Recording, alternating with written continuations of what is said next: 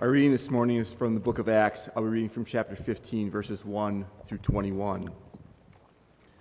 Certain people came down from Judea to Antioch and were teaching the believers, Unless you are circumcised according to the custom taught by Moses, you cannot be saved. This brought Paul and Barnabas into sharp dispute and debate with them. So Paul and Barnabas were appointed, along with some other believers, to go up to Jerusalem to see the apostles and the elders about this question. The church sent them on their way, and as they traveled through Phoenicia and Samaria, they told how the Gentiles had been converted. The news made all the believers very glad. When they came to Jerusalem, they were welcomed by the church and the apostles and the elders, to whom they reported everything God had done through them. Then some of the believer, believers who belonged to the party of the Pharisees stood up and said, The Gentiles must be circumcised and required to keep the law of Moses. The apostles and the elders met to consider this question. After much discussion, Peter got up and addressed them. Brothers, you know that some time ago God made a choice among you that the Gentiles might hear from my lips the message of the gospel and believe.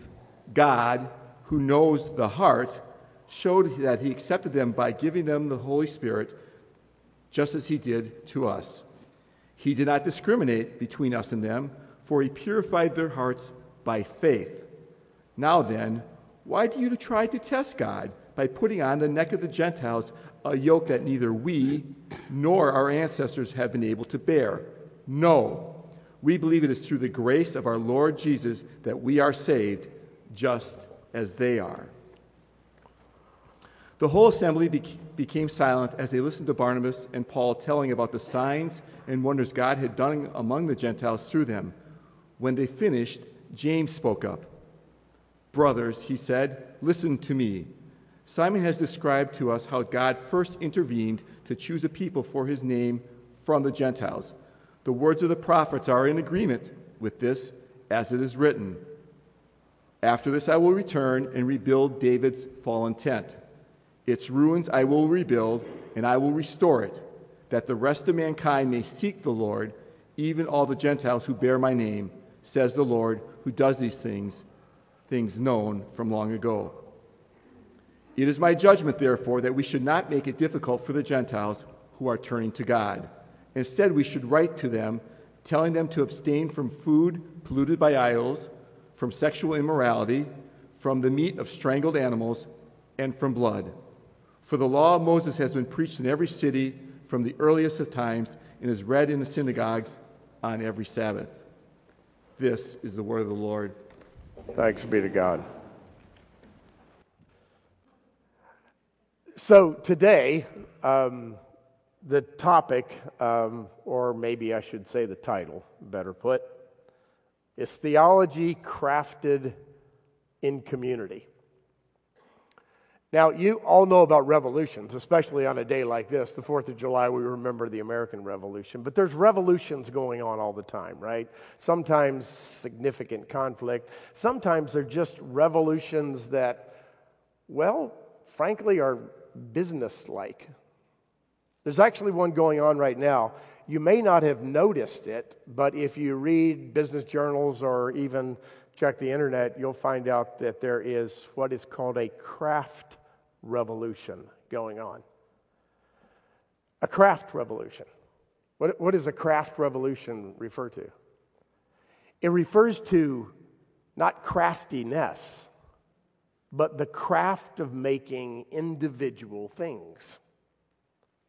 For instance, uh, the senior equity research analyst, her name is Judy Ong from Goldman Sachs, said the entire market economy that we're now living in is undergoing this revolution.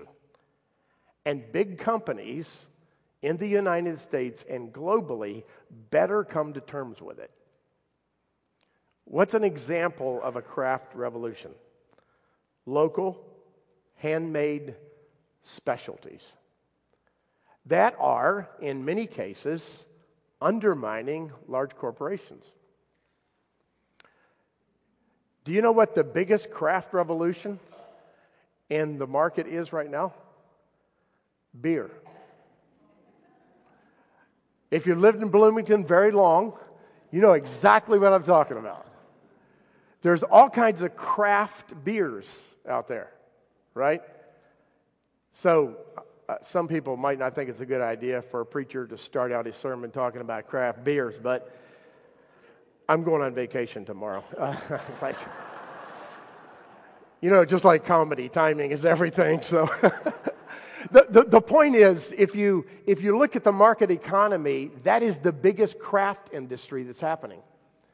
As a matter of fact, they're suggesting it's somewhere between 8 to 14% of the market share right now is craft beer. That is local breweries and distilleries, but not so much in hard alcohol as much as in beer. And furthermore, they suggest that very rapidly it's going to become 20%. Now, if, if beer is offensive to you, think of something else. Think of the notion of farm to table restaurants, okay? And how many of those are popping up? That's a craft industry. Or, if like me, you're a connoisseur of coffees, consider how you cannot go into any town, especially in this town, without finding a local roaster of coffee. Of course, we can't grow it in Bloomington but we can get it from somewhere else and roast our beans a certain way.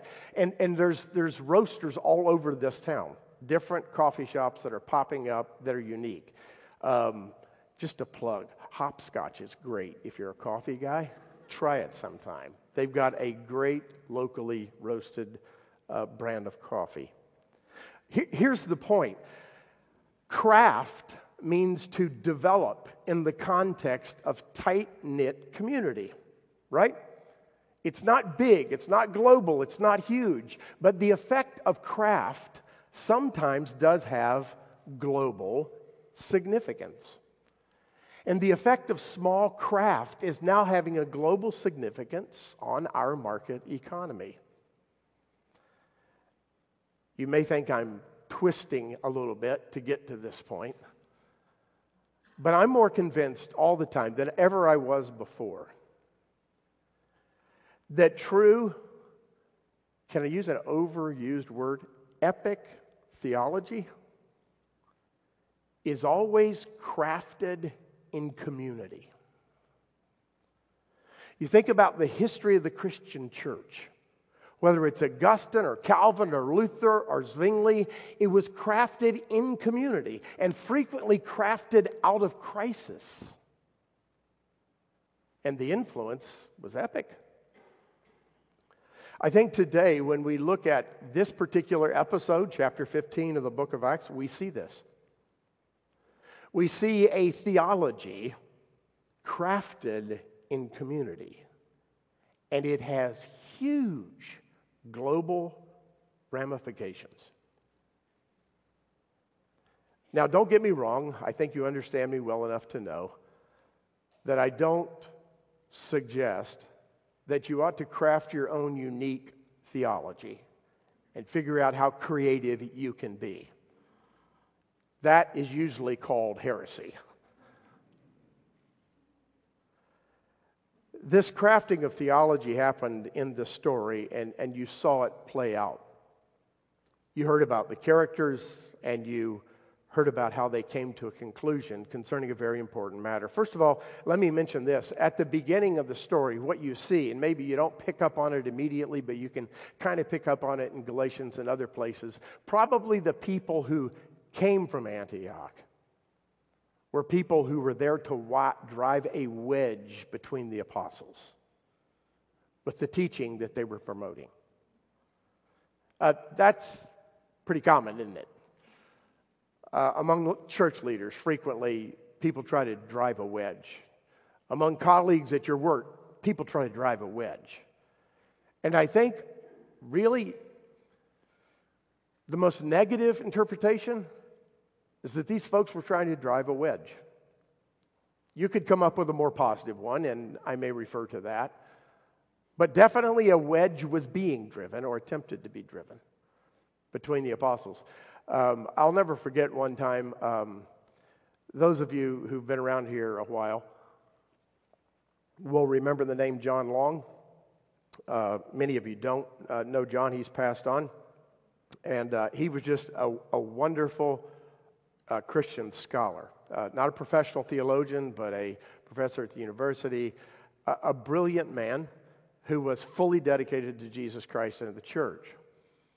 And I'll never forget on one occasion, he, he always spoke with such succinctness and clarity, right? When, when John spoke, he thought, you know what? That doesn't need to be revised grammatically. We can put that down on paper. He, he just never misspoke. So on one occasion, there was a little stirring going on, um, you know, stirring at a church. And um, one particular person seemed to be at the forefront of this stirring. And John uh, walked into my office one day and he sat down and he said, Bob, I'm beginning to think that the primary motivation for this individual's position is to drive a wedge between you and me. John was the chair of the board of elders at that time. And then he said, I'm not going to let that happen. You see, in, that moment for John, it wasn't necessarily about the issue. He might have had a different opinion than I did about the issue. But he said, I feel something going on here that's untoward, and I'm not going to let it happen.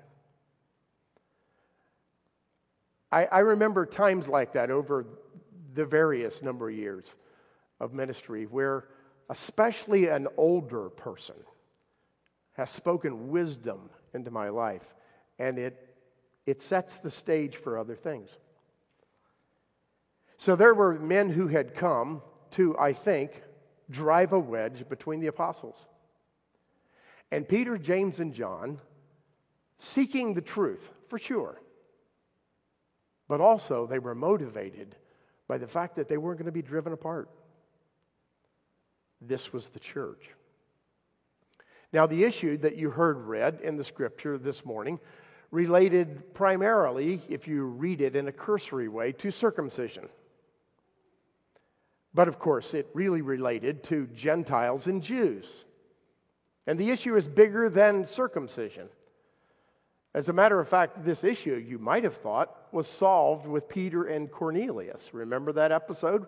Where before Peter actually arrives at the house of Cornelius, he gets this vision from God, this sheet with unclean animals in it. And God says to Peter, Rise and eat. And he says, No way am I ever going to eat anything unclean. And God said, Don't call unclean what I've called clean. Peter began to realize on the basis of that revelation that God was opening the door in a dramatic way to the Gentiles. And to use that understanding to help change the church. You would think they'd gotten that one figured out, right? I mean, it had just happened. Actually, no. It had happened 10 years earlier. 10 years. And they're basically back at the same point. That's why Peter gets up in his talk and reminds them of the past. We do have a short memory, don't we? As a matter of fact, circumcision, though it was huge, was not the main issue. It was, it was just something that helped us understand a bigger issue. Um, especially since uh, we're all collected together in children's ministries, not um, fully functional like it is in the school year. I won't be too explicit, but it was a big issue. It was especially a big issue because it was a stigma among Jewish men in the public bathhouses of Rome and all over the empire. Very common. People would know who you were immediately. So it was a badge of honor, it was part of the covenant, but it was also a badge that created disdain or derision and uh, being ostracized from society. I say that to remind you of something. The folks who were arguing about this issue were in effect saying for hundreds and hundreds of years, this has been our identity. And it is in the context of that identity, our Jewishness, that the Messiah was birthed. How can you walk away from that as part of our chief identity? It was almost like baptism to them. So, do you understand why they're a little worked up about it? Now I'm on the positive side of those who are trying to drive the wedge. It says that they were Christian Pharisees. They were a part of the Christian community that was a part of the party of Pharisees. It was important to them. And they said, This has got to be a line in the sand. Of course, the Gentiles are welcome into the covenant community of those who believe in the Messiah. But we have to have some distinctions. And this one has always been true of us. Let's make it true now. Circumcision was really a catch all for this, the totality of, of the ceremonial laws, I think. It was, it was really kind of a catchphrase for many other things. And as we look backward more than in the moment, we realize that circumcision was also a catchphrase for legalism. Because the real issue, as you note, from Peter and from James is about salvation through Jesus Christ and Christ alone. And so the concern for the apostles is not to mix things up. I don't want you to pretend that you have to do this and this and this to receive the grace of God. You receive the grace of God and then you follow God.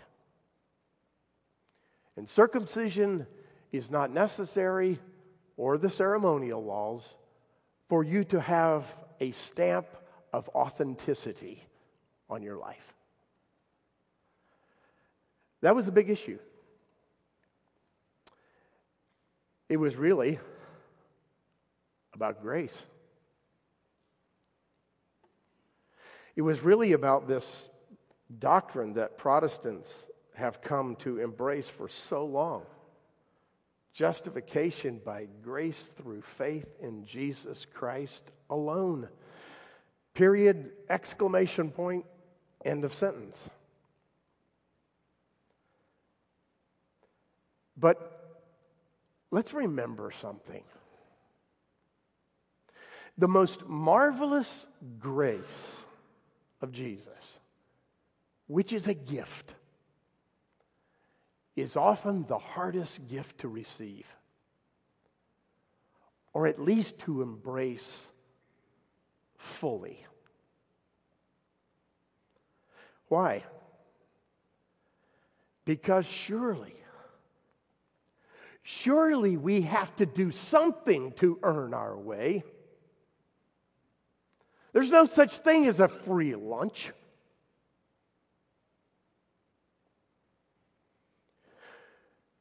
Surely, I've got to do something to distinguish myself. You know how interesting that is to me? Uh, because it's me. What's so interesting to me about that is that it seems so righteous. And it's so full of pride. Because it's about me again.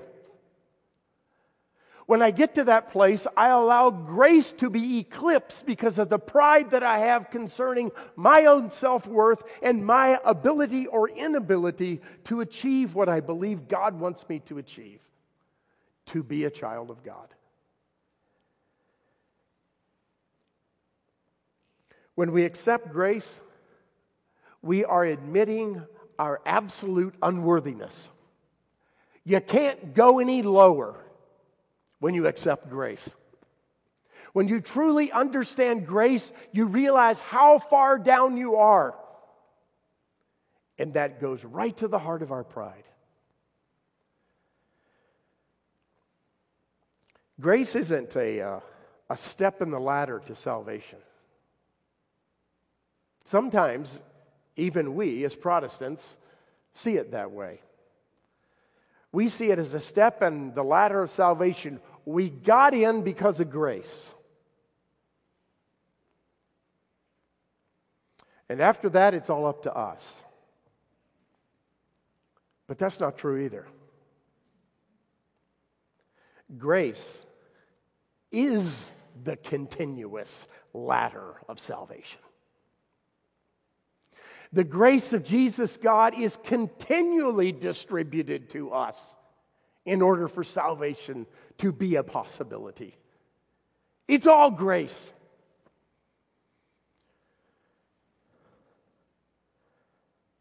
When we accept grace completely, we lose all control. And that's unnerving. But when we accept grace completely, we understand the love of God. Of course, you could go overboard, as many people do, and Paul gives us instructions not to do that. Don't sin that grace may abound, and all those phrases, which are really true.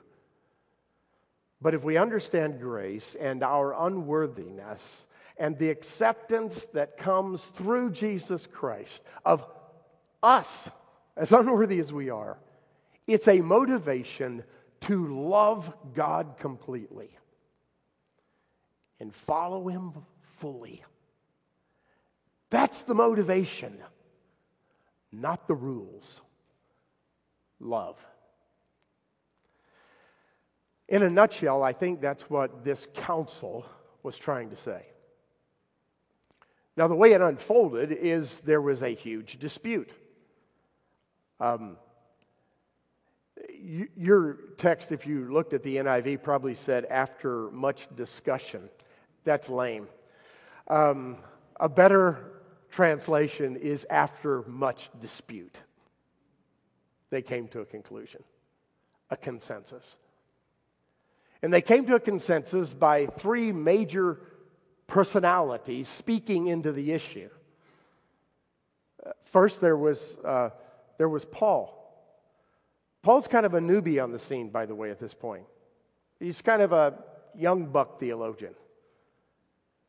And for the most part, he's off in the frontier doing things that nobody else is doing and experiencing the reality of the gospel being spread to the Gentiles. And he's bringing back these amazing stories. Paul is kind of out there. Let's put Paul on the left, shall we? He's a left winger. He gets grace and the Gentiles are coming in, and it's great. And then you have Peter. I want to call Peter a middle of the roader, right? Peter, the one who probably has more knowledge than anybody in the room of Jesus Christ, because he followed him from day one once he was called. He understood grace because he walked away from Jesus and denied him, and Jesus looked at him and invited him back. He got it. And he was a pillar of the church, he was the leader. Peter sees it, shall we say, both ways. He understands grace, but he's Jewish to the core. He understands grace, but he was hanging on to the ceremonial law because it seemed right and righteous. There's Peter. Left Paul, center Peter, right James. Good old James. You know who James probably was? He was probably the brother of Jesus who didn't believe. Not while Jesus was alive. Not until later. Because the New Testament tells us Jesus made a special post resurrection visit to James. Isn't that great for a brother? I know you live with me. We used to uh, fight over toys.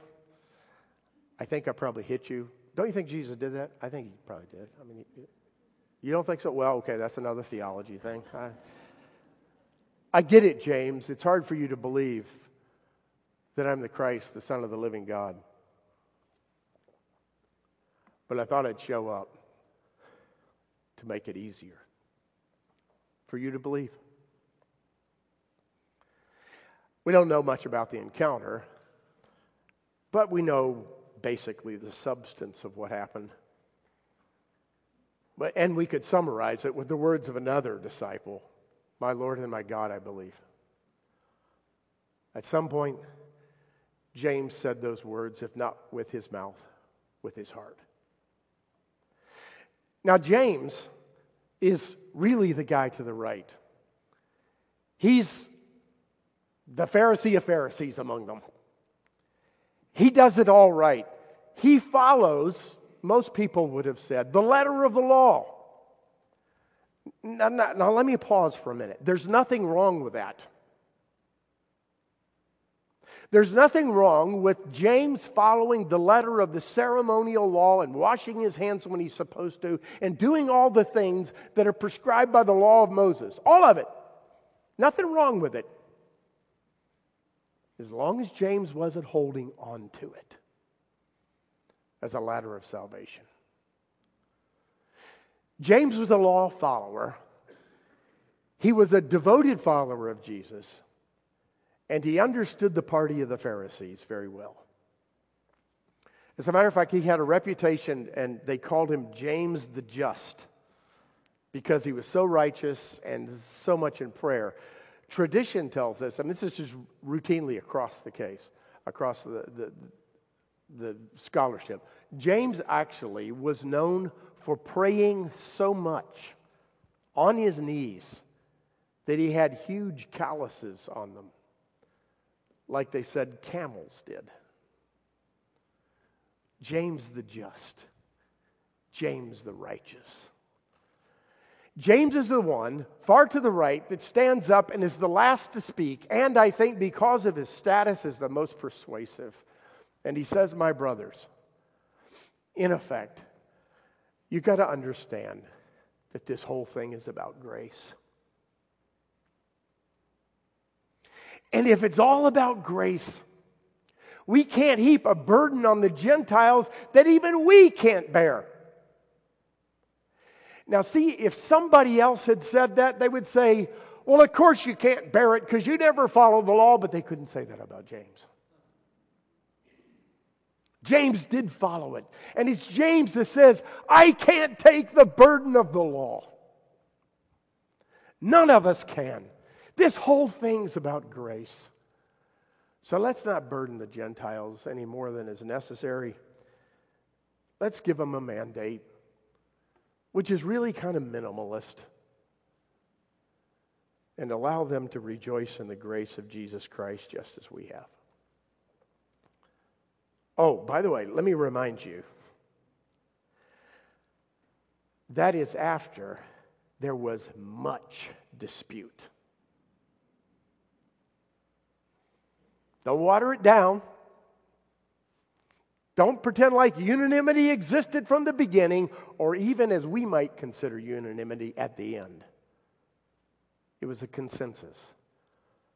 That later in the text it says, It seems best to the Holy Spirit and to us to ask the Gentiles to do just these things. You notice how soft touch that is? It's not ex cathedra. It's not, you must do so. It, it seems best as we have wrestled through this intense discussion and prayed together, it seems best to the Holy Spirit and to us that you ought to do these things. Um, uh, I, I grew up in the party of the Pharisees as a kid. That, that's what it was. No better way to describe it if you know what the Bible's about and the I grew up in the party of the Pharisees. And they were devoted followers of Christ. And I think they were even to the right of James. I'm not sure sometimes they even understood grace, but they tried. But among those folks, there were a few people who were like him. One of them I called Dad. He was part of the party of the Pharisees professionally, a leader in the church and president of the Bible College. But as I think back about my heritage, oh, by the way, it's taken me a long time to get there. I see a few Jameses in my background, especially my dad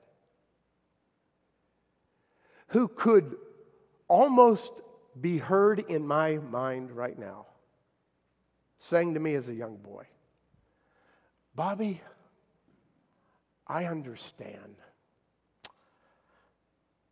but it seems best to me that we do such and such. he, he, he was a, a humble man, and, and he wouldn't have said, It seems best to me in the Holy Spirit. But I think that was the reality a lot of times. Of course, before it was all over, uh, my dad had to leave that context because that message is not easily received, is it?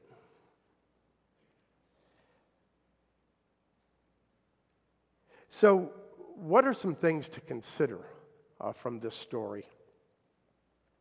The first one is sort of an off topic application. I admit it, but I got to say it. It just, it was there, so I have to. And here it is faith often emerges out of crisis. The reason I say it's off topic is because it's not necessarily about this, but it might be about you. Sometimes people are criticized for being weak when their faith is born out of crisis. And I want to say, how else is it born? When you come to the crisis to understand that you do not have what it takes to achieve salvation of yourself, you have a crisis experience where you turn your life over to Jesus. And when, in the course of human events, you run into multiple crises that bring you to your knees that are not necessarily theological in nature. They're a crisis that God has allowed in your life to allow you a pathway to faith. Are you there? Right now, I don't know where you are, but are you there? One of those points of crisis, it may be that now, unlike any other time, you can see clearly. A number of years ago, I read a book about uh, survivors and the kinds of things that happen to survivors. And sometimes, in the midst of a crisis, um, everything turns upside down. People are completely disoriented. But very often, when a crisis comes along, people's vision becomes crystal clear. The things that are not as important just sort of fade out, and the focus becomes life itself. You see this in the greatest of athletes, too. The whole world is about that. And my friend, wherever you are, if it's a crisis, it's possible that now you can see clearly. And now is your opportunity to come to faith. If that's you, make it today. It'll change life forever. Now, uh, some things to consider a little bit more closely related to this text. In a similar way that crisis often allows faith to emerge, I'm more convinced over time that it's possible. No, let me say probable. That the pathway to truth comes from wrestling with ideas in conflict.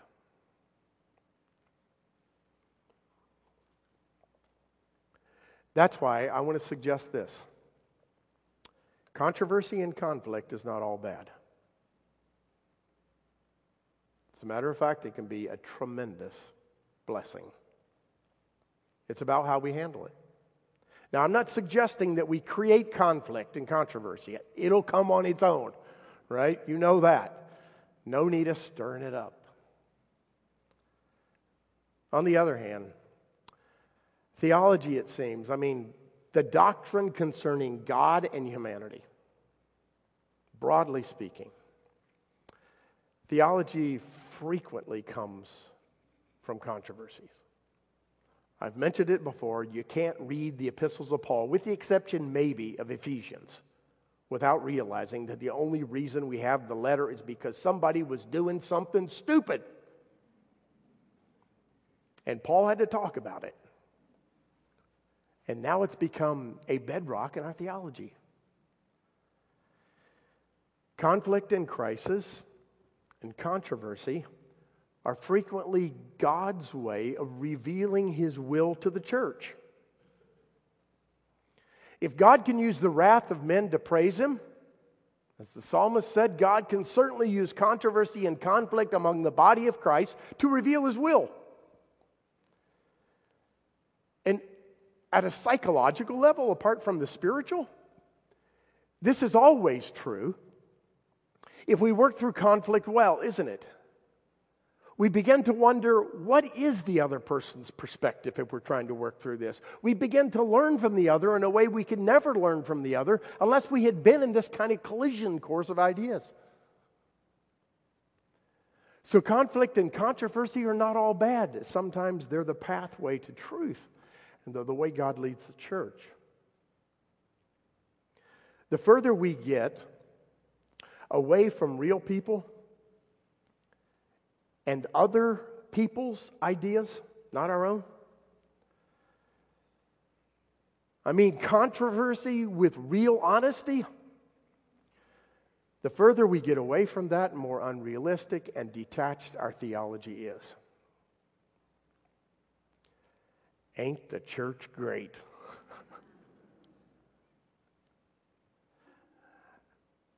Just a, a personal aside. I have often wished, don't get all wigged out and worried. I just got to be honest. I've always wished that I could be released from this calling, this pastoral calling, to do theology.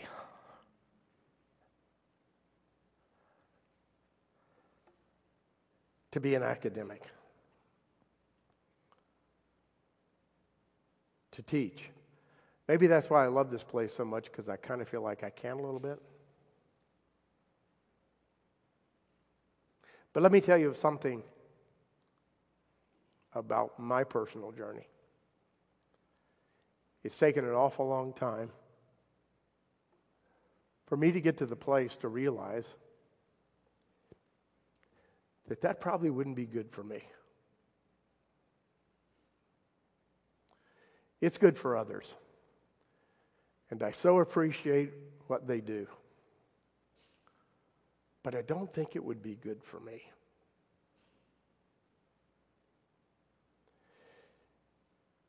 Not just because of discipleship, right?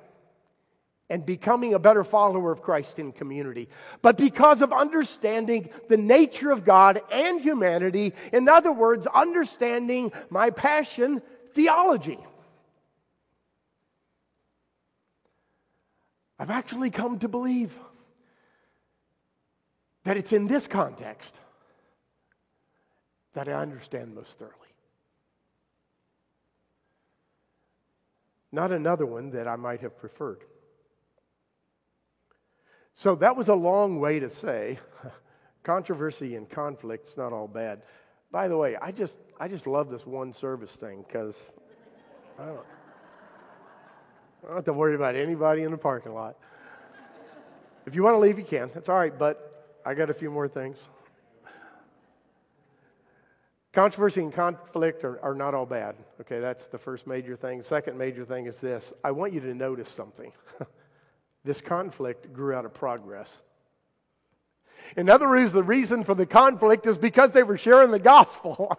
the reason they had problems is because they were doing what they were supposed to do. The reason they had conflict is because they were being the church. Wouldn't it be great if all our problems came from that? instead of introspection and navel gazing. Maybe that's when we're off track with conflict and controversy, when it's all introspection. I just love the fact that this major conflict happened because they were doing their job. So, in the progress of sharing the gospel, let's craft theology. And sometimes there'll be a lot of tension in it. The third thing I want to mention is this compromise is not an evil concept. Now, you might think otherwise if you listen to our political candidates. Polarization is the word of the day. But, my friends, can you think of anything more that illustrates compromise than this episode in the church? Well, you probably can because it continued to happen. That's what life in community is about. We listen to one another's stories. We do the work of the ministry. We spread the gospel. And in the midst of all of that, we come into conflict and then we sit down together and we look one another in the eye. We don't talk about each other or shout at each other. We look at a brother or a sister in the eye and we listen to their story. And then we both say, This is not about me, it's about the church. So, what's the solution? That's compromise. I know it's got a bad name, but not this kind. And often those solutions, which are a compromise, which are local solutions for a local problem, which this was, become enormously global and affect the church forever, as this did.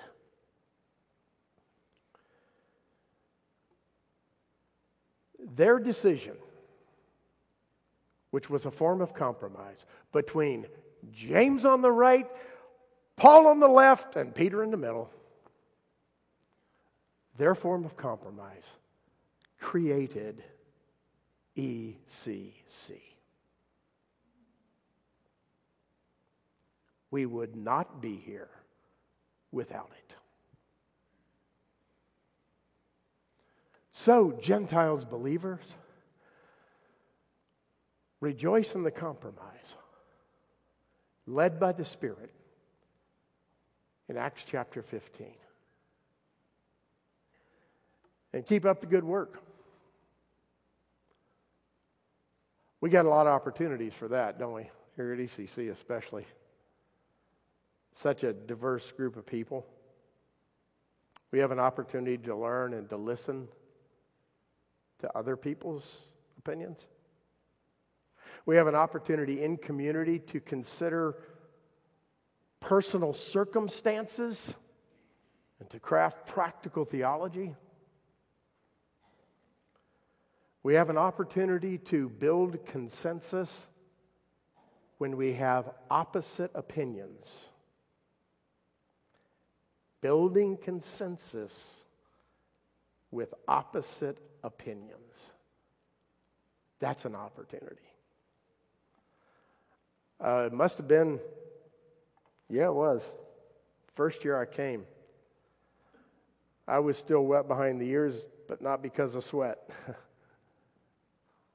I think I was 37, wasn't I, dear?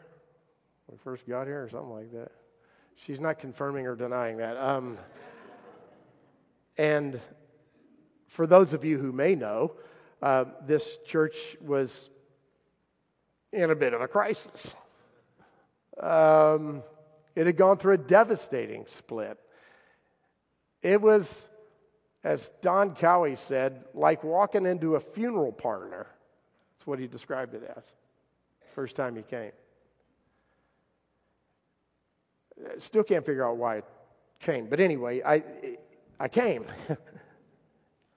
and early on, um, I'd proposed something, and uh, obviously, staff and I had talked about it a lot and presented it to the board and made a suggestion about a change. And there was intense conversation about it. And, and then we just parted without coming to a consensus. John Long, I have mentioned, has gone on to be with the Lord. Uh, the person I'm about to mention is still on this earth, doesn't go to church here anymore because he lives somewhere else. But um, I don't know if he'll hear the podcast or whatever. But anyway, the story is about a, a, a wonderful Christian brother who had an opinion about everything. Seriously, about everything. His name was John Spahn. Okay? Those of you who know John know what I'm talking about. He took me out to lunch after this time. We were discussing things. He, at the time, was the chairman of the board.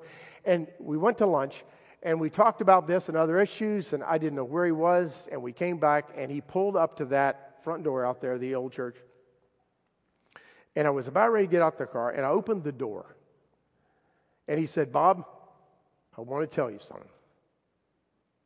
I said, What's that, John?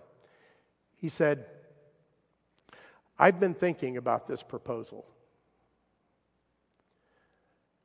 and I really don't like it. In fact, I'm against it. But he said, It's time for me to put my personal preference aside and do what I think is in the best interest of the church. So I'm going to say yes. He hadn't changed his opinion about the issue. Not at all. But he said yes. He played the role of James. He may look back at us now and wish he'd said no, I don't know, but he said yes. the point was, he didn't allow himself to get in the way. He allowed himself to be shaped in community and allowed the community to be shaped for itself. It's too late for me to go into all the aspects of diversity here at ECC, and um, I just won't. I just want to end with this. We're called to be led by the Spirit. That's not just some kind of mystical hooey hooey out there. You know what being led by the Spirit looks like in this passage? Much dispute.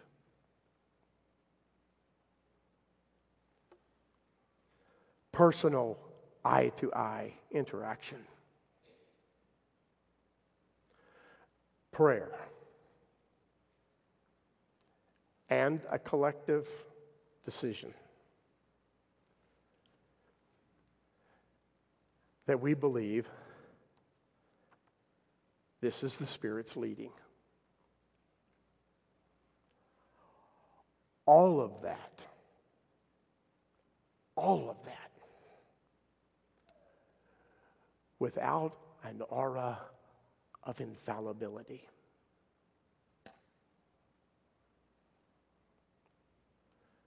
Just because we make a decision doesn't mean it's perfect. And just because we make a decision, we might not look, we might look back and wish we'd have done it differently.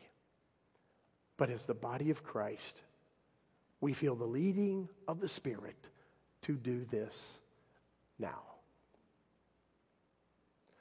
Okay, just one more thing. There's no big deal coming up that I know of, but I'm going on vacation, so it doesn't matter. Let's pray. God, we thank you that you are the Lord of the church. Um, we thank you that you bring uh, people into our lives who have really deep seated opinions. We wouldn't want it either any other way, Lord. We want to be passionate about our faith. If we're not passionate, we'll just die. We'll be like that lukewarm water that John spoke about in the Revelation. And we don't want to be that. So, Lord, help us to be honest and passionate and generous. Help us to listen and to learn. Give us the grace of humility because it's not natural. And then, Lord, help us to be led by the Spirit. Not in an arrogant ex cathedra kind of way, but in a way it's full of grace and peace. Understanding that we're not infallible, but we're called. And because we're called, and because it is your church, you will accomplish your will through broken vessels like us. And that, O oh Lord, is grace. We thank you in the name of Christ. Amen.